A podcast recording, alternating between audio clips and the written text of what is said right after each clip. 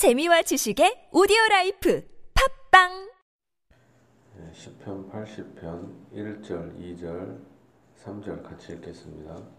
요셉을 양떼같이 인도하시는 이스라엘의 목자여 귀를 기울이소서. 그룹 사이에 좌정하신 이여 빛을 비추소서. 에브라임과 베냐민과 므낫세 앞에서 주의 능력을 나타내사 우리를 구원하러 오소서 하나님이여 우리를 돌이키시고 주의 얼굴 빛을 비추사 우리가 구원을 얻게 하소서 아멘 1절입니다 요셉을 양떼같이 인도하시는 이스라엘의 목자여 네, 하나님은 이스라엘 백성들을 양떼같이 인도하신다 합니다. 선한 목자가 되셔서 친히 인도하십니다. 귀를 기울이소서 그룹 사이에 좌정하신 이여 빛을 비추소서 하나님에서 빛을 비춘다 하면 하나님만이 참된 빛이고 세상은 어둠이 가득하다라는 것이죠. 하나님이 없이는 모든 것이 다 어두운 뿐입니다. 마귀와 죄와 모든 저주가 가득합니다. 그러나 하나님 안에서는 빛이 비추고 생명이 있고 의가 있고 모든 축복이 있다는 것입니다. 이 빛을 비춰달라 합니다. 에브라임과 베냐민과 문하세 앞에서 주의 능력을 나타내사 우리를 구원하소서 우리를 구원해달라 합니다. 예, 같은 말이죠. 빛을 비추시는 것, 주의 얼굴 빛을 비추시는 것. 주의 얼굴 빛은 따뜻한 빛이요, 은혜의 빛입니다. 우리의 영혼과 육체와 범사에 하나님께서 빛을 비추시, 예, 비춰달라 이렇게 기도해야 될 것입니다. 하나님만이 참된 빛입니다. 그걸 또 다른 말로 구원해 달라 이렇게 말합니다.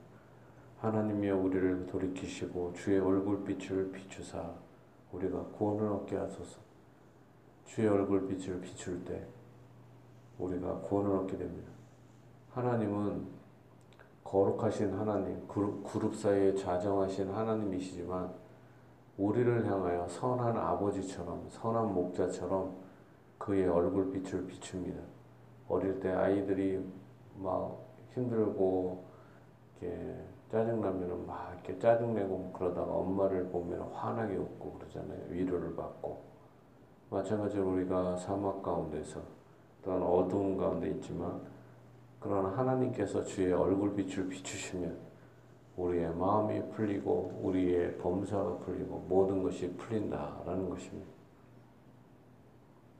만군의 하나님 여호와여 주의 백성의 기도에 대하여 어느 때까지 노하시리이까 우리가 기도를 해도 응답받지 않을 때가 많아요.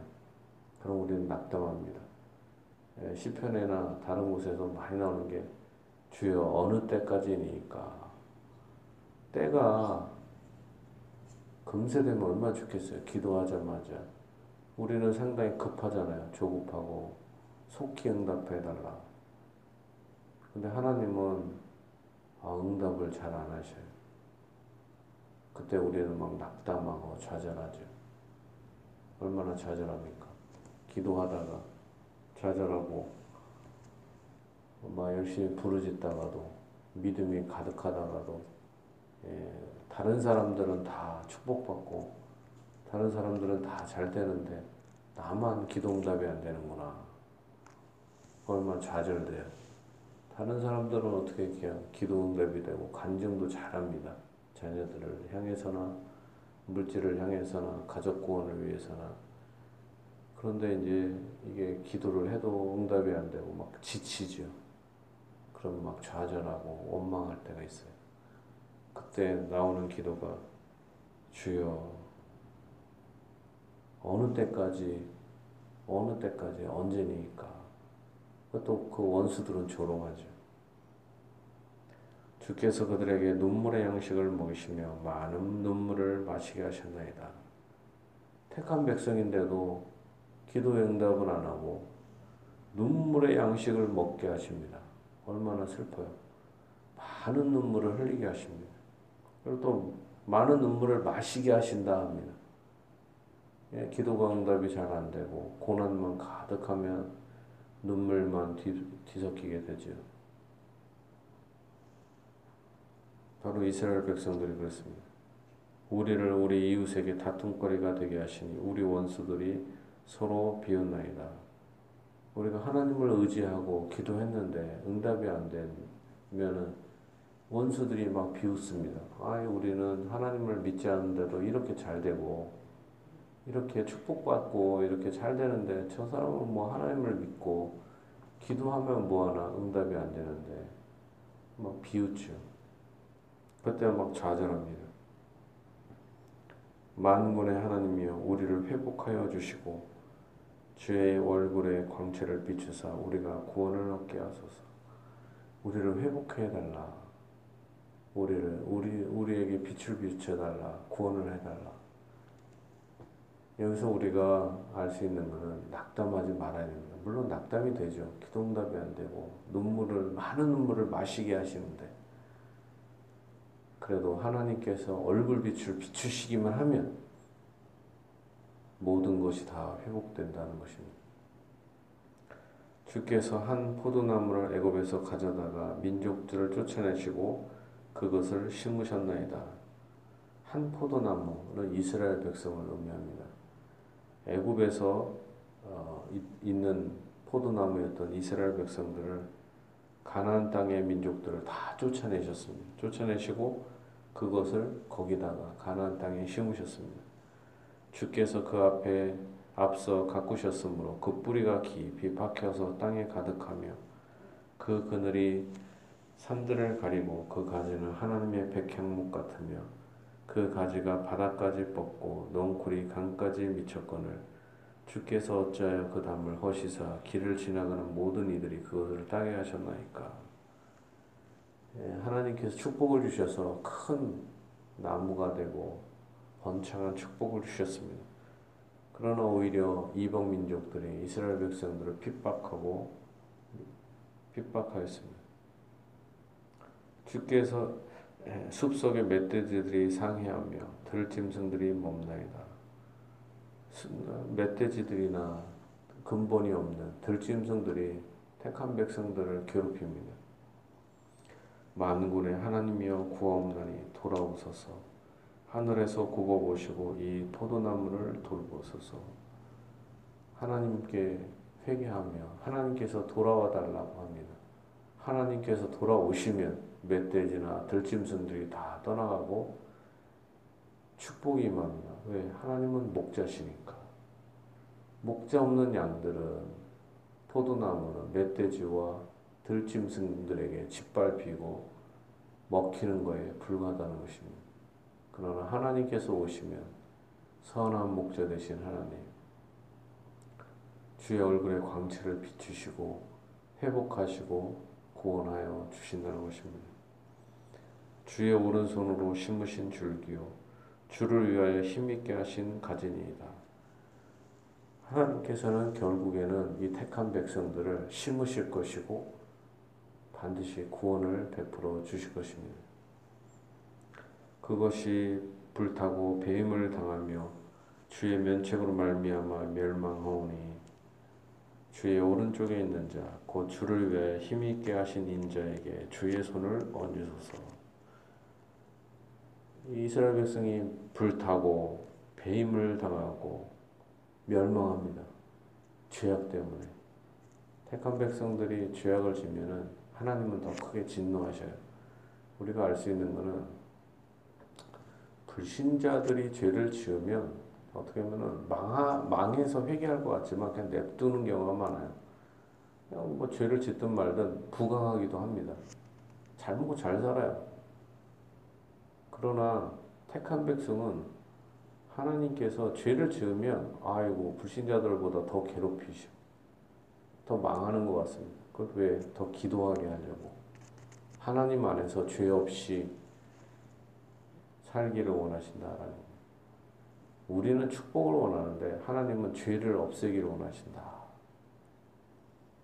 우리는 축복을 원하는데 하나님은 고난을 통하여 연단받기를 원하신다. 우리는 축복만을 원하는데 하나님은 이 환난 중에도 믿음을 원하신다. 라는 것입니다.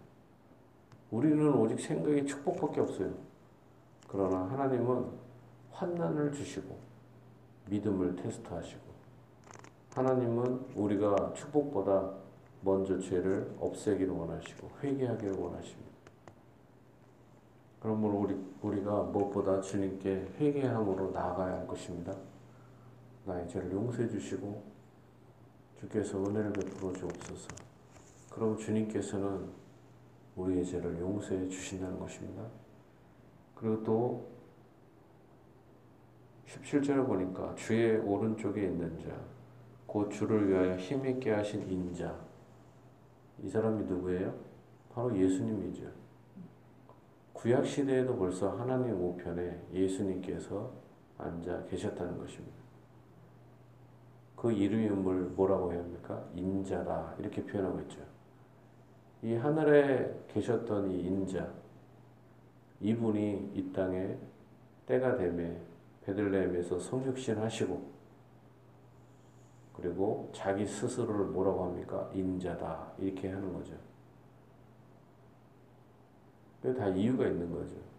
벌써 아삽의 시에도 구약 백성 곳곳에서 어, 구약 백성들은 시편뿐만 아니라 곳곳에서 어떨 때는 인자로, 어떨 때는 메시아로, 어떨 때는 여호와의 사자로 하면서 이 중보자 대신 예수님을 인식했다라는 것입니다.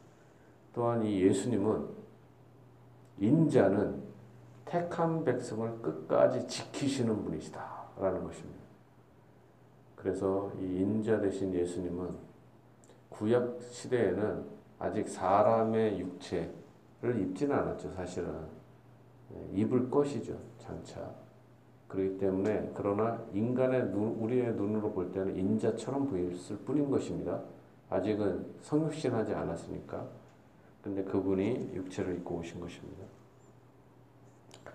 18절입니다. 그리하시면 우리가 주에게서 물러가지 아니하오리니 우리를 소상하게 하소서 우리가 주의 이름을 부르리이다. 주의 오른편에 앉아 있는 인자에게 주의 손을 얹고 축복하시면 그 하나님의 축복이 예수님을 통하여 우리 택한 백성에게도 흘러 넘친다라는 것입니다. 예수님이 육체에 성령을 받으신 이유는 예수님이 성령을 받을 필요는 없죠. 성령이 원래 충만하신 분이니까. 그러나 육체를 입고 성령을 받으신 이유는 우리의 머리가 되셔서 우리에게 성령을 풍성히 부어 주시기 위해서 성령을 받으신 것입니다. 여러분을 향해서 예수님의 죄 사함을 주시고 성령의 은혜를 풍성히 부어 주시기를 원하신다. 왕 같은 제사장임으로써 진실로 넘치는 은혜 속에서 은혜가 왕노릇하는 인생을 살기를 원하시기 때문에 그랬다는 것입니다. 예수님에게 은혜가 부어집니다. 예수님이 하나님께 축복받고 택함을 받으면 우리도 그 안에서 축복을 함께 누린다는 것입니다. 그리 하시면 인자에게 주의 손을 얹으시면 그리하시면 우리가 주에게서 물러가지 아니하오니 왜 우리는 죄인이지만 죄인이면 심판받지만 예수님을 통하여 주님께 기도할 수가 있다는 것입니다. 우리는 별 볼 일 없고 죄악밖에 없지만 예수님의 피의 권세, 예수님의 이름으로 주 앞에 나아갈 수가 있다는 것입니다. 우리를 소생하게 하소서 우리가 주의 이름을 부르리이다. 만군의 하나님 여호와여 우리를 돌이켜 주시고 주의 얼굴의 광채를 우리에게 비추소서 우리가 구원을 얻으리이다. 주님께서 주의 광채를 비춰 주시기만 한다면 우리의 영혼과 육체와 범사에 넘치는 구원이 나타난다라는 것입니다. 하나님의 빛이 비춰지면 어떠한 사람도 완전히 다 변화됩니다. 우리가 어둠이지만은 죄 때문에 우리가 어둠 속에서 살 수밖에 없어요. 진노 아래 있습니다. 그러나 하나님의 광채가 비춰지기만 하면 예수님의 보혈이 나의 마음에 씻겨지고 뿌려져서 나의 죄를 씻고 저주가 아니라 이제 하나님의 진노가 풀리고 축복이 임하고 하나님의 위로가 임하고 성령이 임한다면 우리가 소생케 된다는 것입니다. 다시 회복되게 되고 구원받게 된다는 것입니다. 진실로 우리 여기에 모인 모든 성도들 또한 우수연교회 또 우리 민족이 우리나라의 모든 교회와 세계 교회가 이 하나님의 광채가 비춰져서 넘치는 구원을 누리기를 예수님의 이름으로 축복합니다.